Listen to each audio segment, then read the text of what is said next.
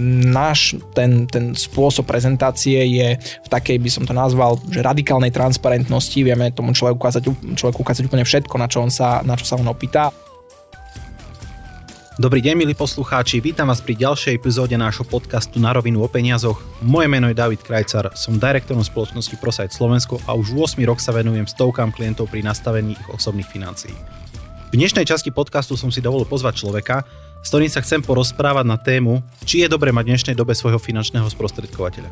A aby som sa nerozprával sám so sebou, môjim hostom je môj zároveň aj dobrý kamarát, kolega, direktor spoločnosti ProSite Slovensko Oliver Korbaš. Oliver má za sebou 8 rokov práce vo sfére finančného poradenstva, vypracoval sa z pozície konzultanta až na riaditeľa obchodného týmu, za ten čas sa stará o vyše 400 klientov. Mimo toho svoje skúsenosti aktuálne rozdáva svojmu obchodnému týmu, ktorý má už 15 členov a spoločne manažujú kancelárie v 4 mestách po celom Slovensku. Oliver, vitaj. David, ahoj, ďakujem ti veľmi pekne za pozvanie. Ja som rád, že si to pozvanie prijal, pretože však v rámci sféry finančného sprostredkovania poznám extrémne množstvo sprostredkovateľov. Naša firma má naozaj desiatky, stovky kvalitných ľudí, ale naozaj ty si známy medzi, medzi nimi ako naozaj top odborník, to znamená, že naozaj odborník na slovo vzatý. A teším sa na dnešnú debatu. Dnes ťa definujem aj v úvode našej relácie ako, ako profika. Asi si ním nebol od malička, lebo žiadnu nejakú strednú školu sprostredkovateľskú na Slovensku nemáme. Znamená, že si sa nejak k tej profesii musel, musel dostať. Aké boli teda tvoje začiatky? Ako si sa dostal k tejto práci? Tak ďakujem v prvom rade veľmi pekne za také pekné predstavenie, David. no ono to bolo tak, že bol som oslovený ako veľmi mladý, čiže veľmi skoro ako druhák na vysokej škole a, a áno, študoval som teda ekonomické zameranie, ekonomický smer biznisovú školu No napriek tomu tie veci, ktoré mm, nejak teraz používam, že či už tie odborné, alebo prípadne spomínal si to riadenie týmu, tak či už tieto, keďže to bola biznisová škola, tak možno to bolo len nejakých 5%. Všetko ostatné mm, sa dá vlastne naučiť e, naozaj jedine tou praxou. Takže nestretol som sa s touto, s touto profesiou predtým, bolo to pre mňa úplne nové. Takže neoslovil ťa tvoj nejaký bývalý spolužiak zo základnej s tým, že ťa chce zavolať niekde na kávu? Tak, takéto si ty nemal skúsenosť. Uh, vieš, spolužiak nie, ale môj veľmi dobrý kamarát, s ktorým som stále v kontakte. Um, je to trošku komplexnejšie, takže keď to niekoho budem zaujímať, tak môžem tak individuálne povedať, ako to bolo, ale na teraz myslím, že takto stačí. Jasné. Dobre. A vnímal si ale ako študent ekonomickej školy tých finančných sprostredkovateľov v tom čase pred tými 8 rokmi?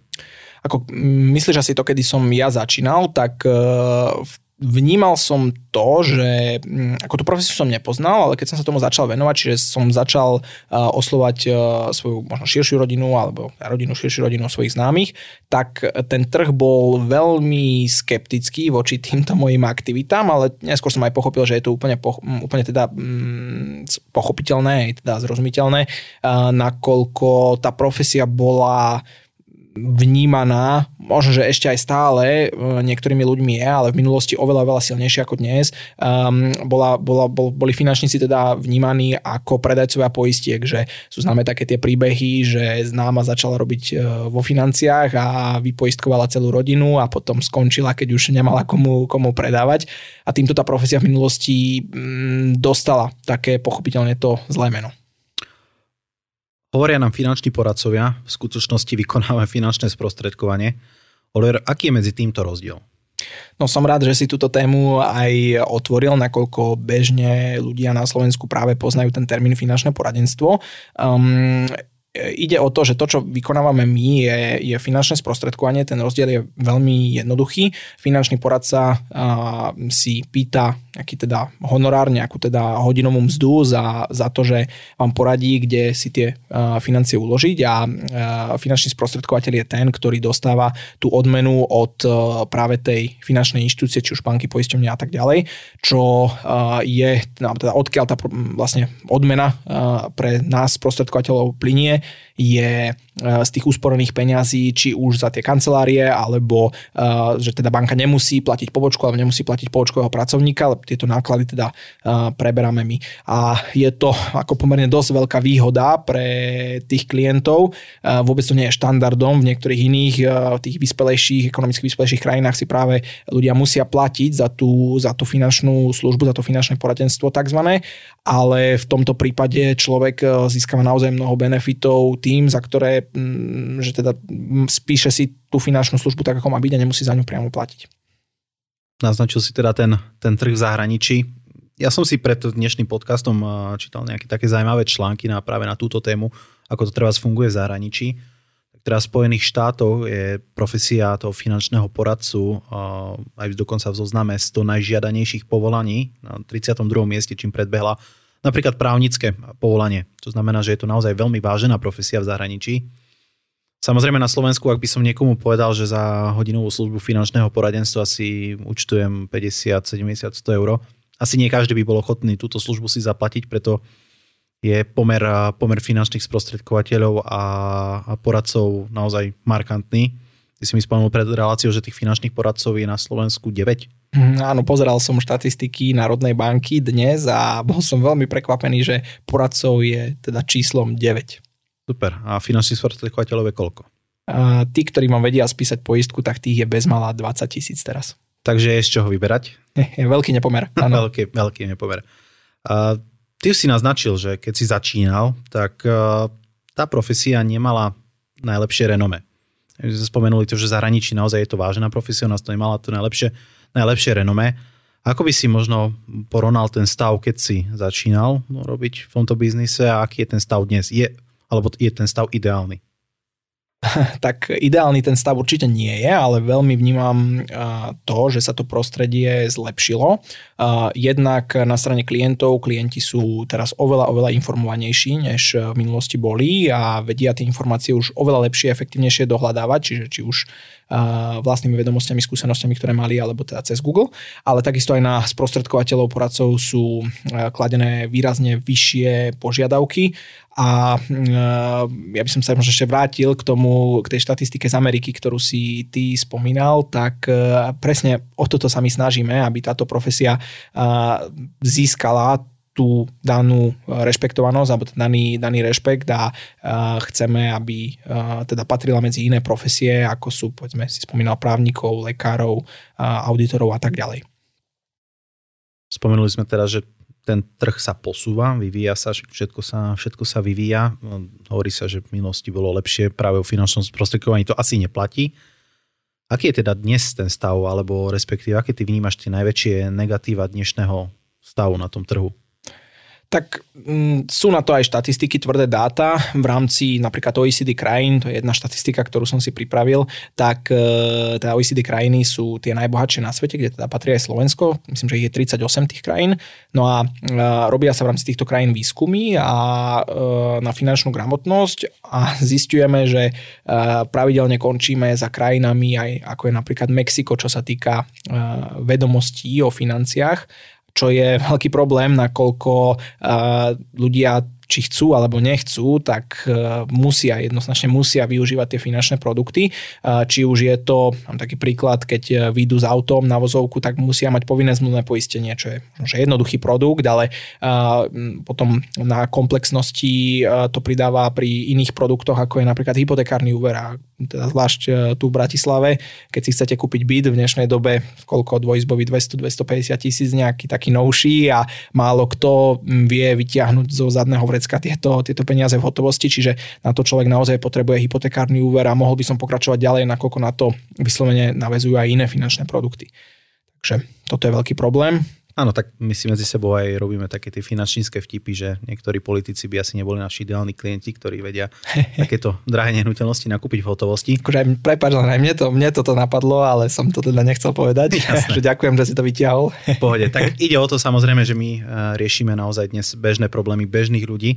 A tá finančná gramotnosť je jedno, jedno z tých problémov, ktoré naozaj, s ktorými sa aj my eh, v rámci práce s tými klientmi stretávame. Aké možno sú ešte iné negatíva, s ktorými sa ty stretávaš na tom, na tom trhu tých finančných produktov? Um, tak um, jedna taká základná vec je uh, problematika druhého piliera, kedy zaškrtnutie uh, jedného polička na zmluve na výbere fondu môže stať toho investora, sporiteľa, budúceho dôchodcu vyslovene 10 tisíce eur, v niektorých prípadoch 100 tisíce eur na jeho dôchodku. A čo som si teda pozeral štatistiku, tak k dnešnému dňu až 61% sporiteľov je v tých tzv. dlhopisových fondoch. Nechcem ísť teraz veľmi do detailu, ale to sú práve tie, ktoré zarábajú najmenej a vidieť, že táto štatistika sa mení veľmi pomaly. Keď som ja začínal pred tými 8 rokmi, tak to bolo niekde, že 75% ľudí to malo nastavené nesprávne, dnes teda niečo je to lepšie, iba 61 iba v úvodzovkách. Čiže uh, vidieť uh, to, že uh, tie, ten, ten trend sa mení len veľmi pomalý a, a práve spôsob, že sme prišli na to, že keď sprostredkovateľ alebo poradcovia komunikujú na klientov, tak tento spôsob je veľmi efektívny, že hoci sa to komunikuje v médiách, tak toto nestačí a preto ten trend je taký, že na trhu práve tých finančných sprostredkovateľov bude, bude pribúdať ďalej, hej, viac a viacej. Takže či už je to toto, alebo ak mám spomenúť niečo iné, tak je to trend e, poistení s investovaním, nakoľko na trhu je stále žiaľ e, viac ako 2 milióny aktívnych takýchto zmluv, či už sa to predáva v bankách alebo rôzni poradcovia, čiže ak máte napríklad poistku so sporením, tak s investovaním určite zbystrite pozornosť a mali by ste túto situáciu riešiť, alebo uh, možno taký posledný príklad, ktorý by som dal je téma investície. Veľmi veľký problém, že na Slovensku vlastne najväčšia investičná spoločnosť patrí vlastne pod banku, čiže uh, ide o činnosť, ktorú by banka absolútne nemala vykonávať, uh, nejaké investovanie alebo poisťovanie svojich, svojich klientov. Takže um, toto sú také veľké problémy. Tak vo svojej podstate ja sa sám stretávam s veľa klientmi, ktorí mi povedia, že ja mám svojho osobného bankára, svojho osobného poradcu v banke. Aký je možno rozdiel medzi tým, že ja navštívim toho osobného poradcu a medzi tým, že navštívim teba?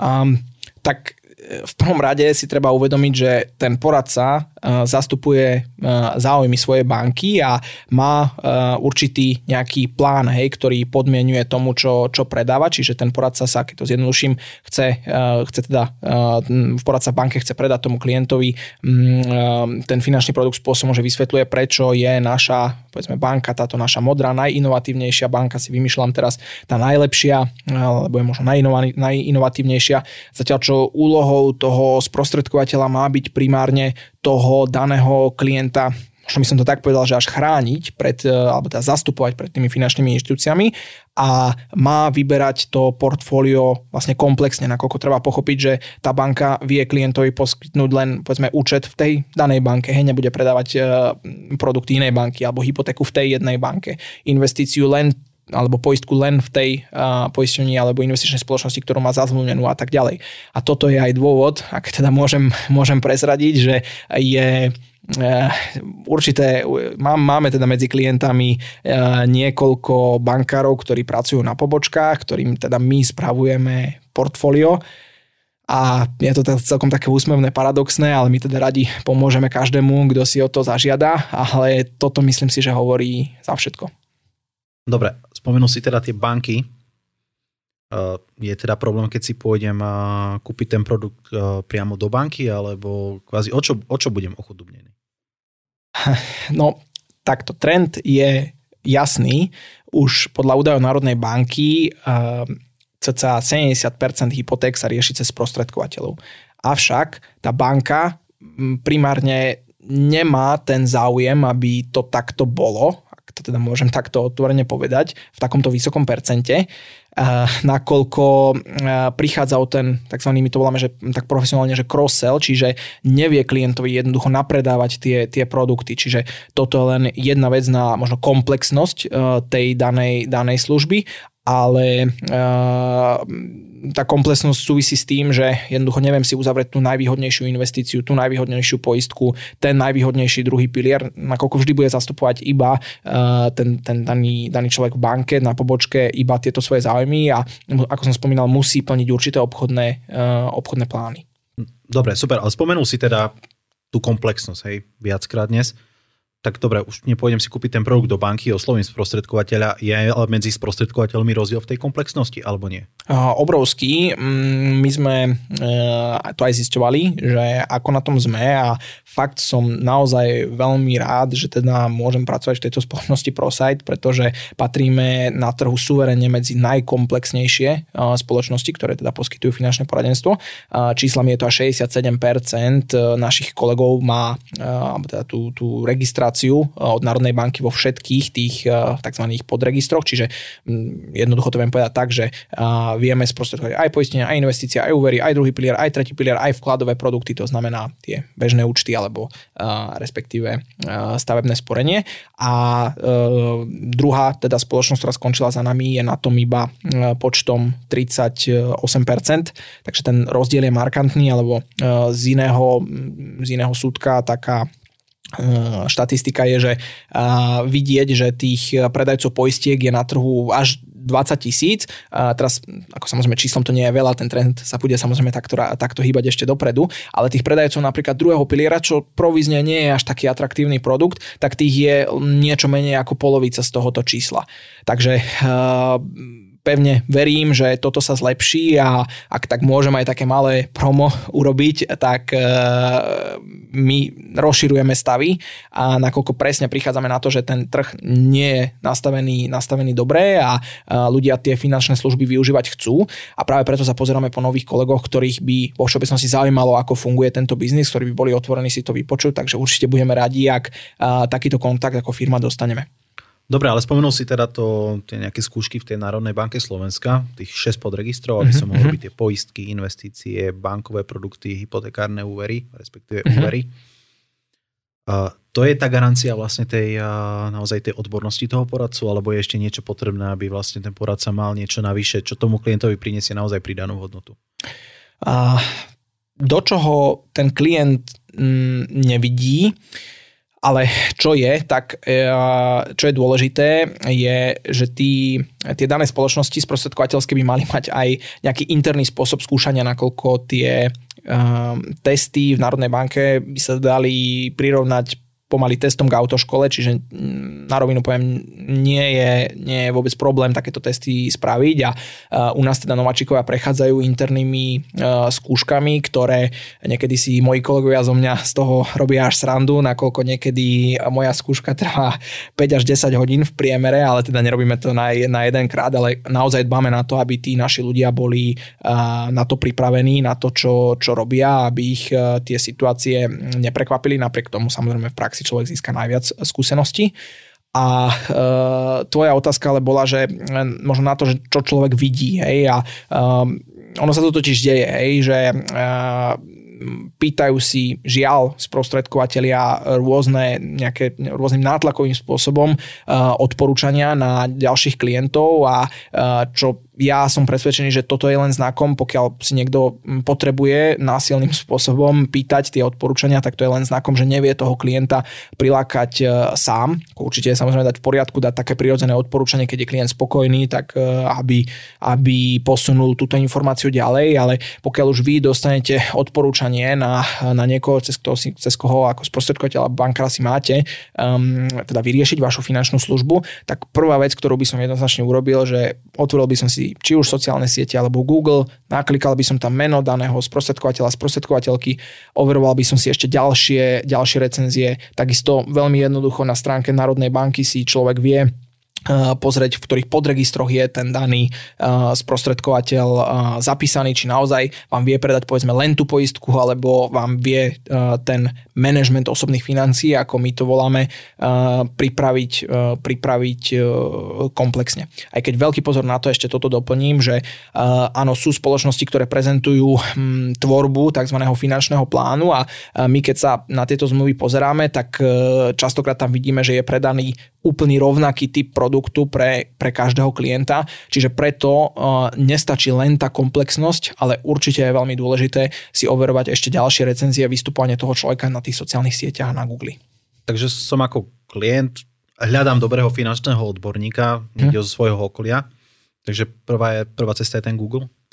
Ako jednoznačne na to prirodzené odporúčanie treba dať, ale je to určitý spôsob, ako si overiť toho, toho daného človeka.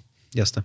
Uh, viem, že sa venuješ aj takej publikačnej činnosti, to znamená, máš nejakú webovú stránku, ako, ako sa ty snažíš možno uh, svoje vedomosti uh, posunúť verejnosti? Je to také, že kvázi si strážiš svoje know-how, alebo chceš byť naozaj transparentný a ísť takou kožou na trh? Že ja, ja teraz ukážem aj vám klientom tú svoju odbornosť a skôr naozaj takto ukázať tú cestu tým klientom, aby k tebe, k tebe prišli. Úplne krásne si to povedal, že ísť kožou na trh a presne toto je to, čo robíme, o čo my sa snažíme, aby čo najviac ľudí počulo, videlo tie aktivity, ktoré, ktoré robíme. Uh, náš ten, ten spôsob prezentácie je v takej, by som to nazval, že radikálnej transparentnosti. Vieme tomu človeku ukázať, človeku ukázať úplne všetko, na čo, on sa, na čo sa on opýta, ale aktivity, ktoré robíme, tak samozrejme aj pred týmto covidovým obdobím som mal aj nejaké vystúpenia, či už to bolo na rôznych pracovných veľtrhoch, alebo uh, ešte takú verejnú, verejnú prezentáciu v rámci jedného projektu, ktorý robíme, ale uh, spomínal si aj áno tú webovú stránku, tak my si ešte s našim týmom robíme marketing eh, nad rámec našej teda firmy ProSide, a, uh, ale tu prezentujeme presne veci, v, alebo teda informácie aj v blogoch, alebo teda spravujeme aj LinkedInovú stránku, aj fanpage, kde teda sa snažíme tieto informácie posúvať ďalej. Ono je samotný podcast na rovinu o peniazoch je práve tá, tá taká tak, vyššia tak. látka toho, čo chceme vlastne priniesť, priniesť tej verejnosti. To znamená, že takýto podcast má aj ukázať to, ako pracujeme, aké sú možno výhody práce s tým sprostredkovateľom. Ale som ako klient, ktorý už toho sprostredkovateľa má. To znamená, že chcem vyťažiť z tej spolupráce maximum. Jednoducho chcem, aby ty ako sprostredkovateľ si urobil aj pre mňa maximum, ale ako s tebou mám spolupracovať, ako aj vyťažiť z tej spolupráce čo najviac. Hm?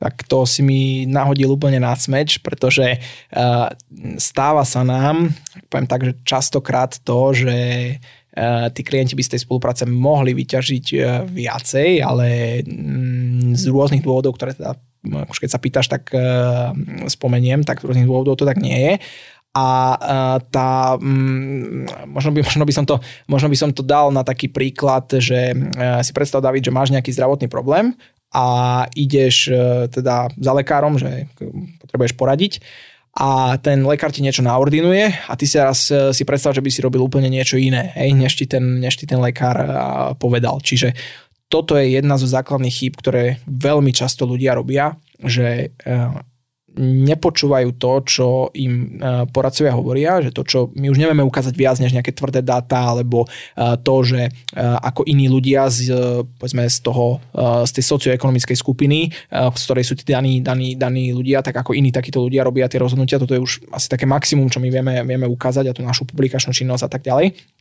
Ale keď človek robí úplne niečo iné, často sa nám stráva napríklad, že, si, že ľudia sa snažia obísť rôzne poplatky v investíciách tým, že mi povedia, že otvoria si brokerský účet, čo áno, pre určitú skupinu klientov je to v poriadku, keď, keď to takto chcú mať, ale aj tam tie štatistiky sú neúprosné, že viac ako 60% týchto portálov, ktoré teda poskytujú túto službu, raz som si vybral tento príklad, tak končia v strate tí klienti. Hej? A čo keď si len predstavím teraz e, kríza, ktorá bola či už e, na finančných trhoch teraz, no, to nebola až taká veľká kríza, ale taký prepad na trhu uh, teraz minulý mesiac, alebo či už to bolo v tej prvej covidovej vlne, kedy ten prepad na tom investičnom trhu bol výraznejší, tak my sme našim klientom vyslovene aj volali, alebo teda sme im písali maily, aby doinvestovali, pokiaľ majú možnosť, aby nakupovali akcie za lacno. Čiže nie je to vždy len o tom úplne tlačiť na tie poplatky a nepočúvať toho, toho poradcu, ale to je len jeden, jeden z takých prípadov.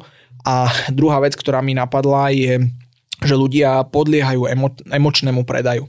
Čiže deje sa to, čo je normálne, že treba rátať s tým, že ako klient určite skôr či neskôr budete kontaktovaní či už bankou alebo inými poradcami. Je to úplne v poriadku, ja som jednoznačne za, aby si, keď sme dali ten príklad s tým lekárom, tak aby si ľudia pýtali ten tzv. druhý lekársky názor a overovali si tie informácie, ale keď už toho človeka máte overeného, tak počúvajte ho, čo hovorí, informujte ho o tých zmenách, ktoré sa dejú, že prípadne keď vám bolo niečo, niečo ponúknuté, lebo častokrát sa stáva uh, to, že nám uh, povedzme klienti refinancujú hypotekárny úver do inej banky, nakoľko boli kontaktovaní bankou a mm, už potom len riešime to, ako tú danú situáciu, danú situáciu opraviť. Čiže veľmi dôležité je nepočúvať uh, na len tie emócie, ale odstúpiť trošku od toho a pozrieť sa na to fakticky, informovať a uh, konzultovať to určite s tým sprostredkovateľom. Super, Oliver, ako naozaj, ja si myslím, že si povedal dnes naozaj veľmi hodnotné veci, ktoré pomôžu širokej škále, škále našich poslucháčov. Ja dúfam, že si zoberú z toho čo najviac, pretože naozaj tá téma je enormne komplexná, vedeli by sme sa o tom rozprávať ešte dlhé hodiny a hodiny, ale to môže byť kľudne aj téma potom ďalších, ďalších podcastov. Čo sa týka tém, my budeme naozaj veľmi otvorení, ak nám vy, vaši, naši poslucháči, pošlete naozaj nejaké nápady na ďalšie, ďalšie zaujímavé témy. Ja ti v prvom rade, Oliver, ale ďakujem, že si prijal, prijal moje pozvanie, pretože naozaj ja teba vnímam naozaj ako veľkého odborníka, ktorý vie a môže čo to posunúť naozaj našim poslucháčom.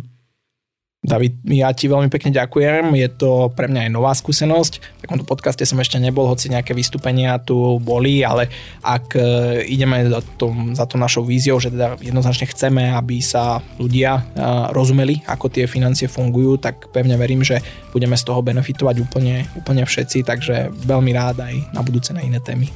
Čiže rád ťa pozvem. A milí poslucháči, toto bola epizóda podcastu Na rovinu o peniazoch s Oliverom Korbášom a ja sa teším na ďalšie časti.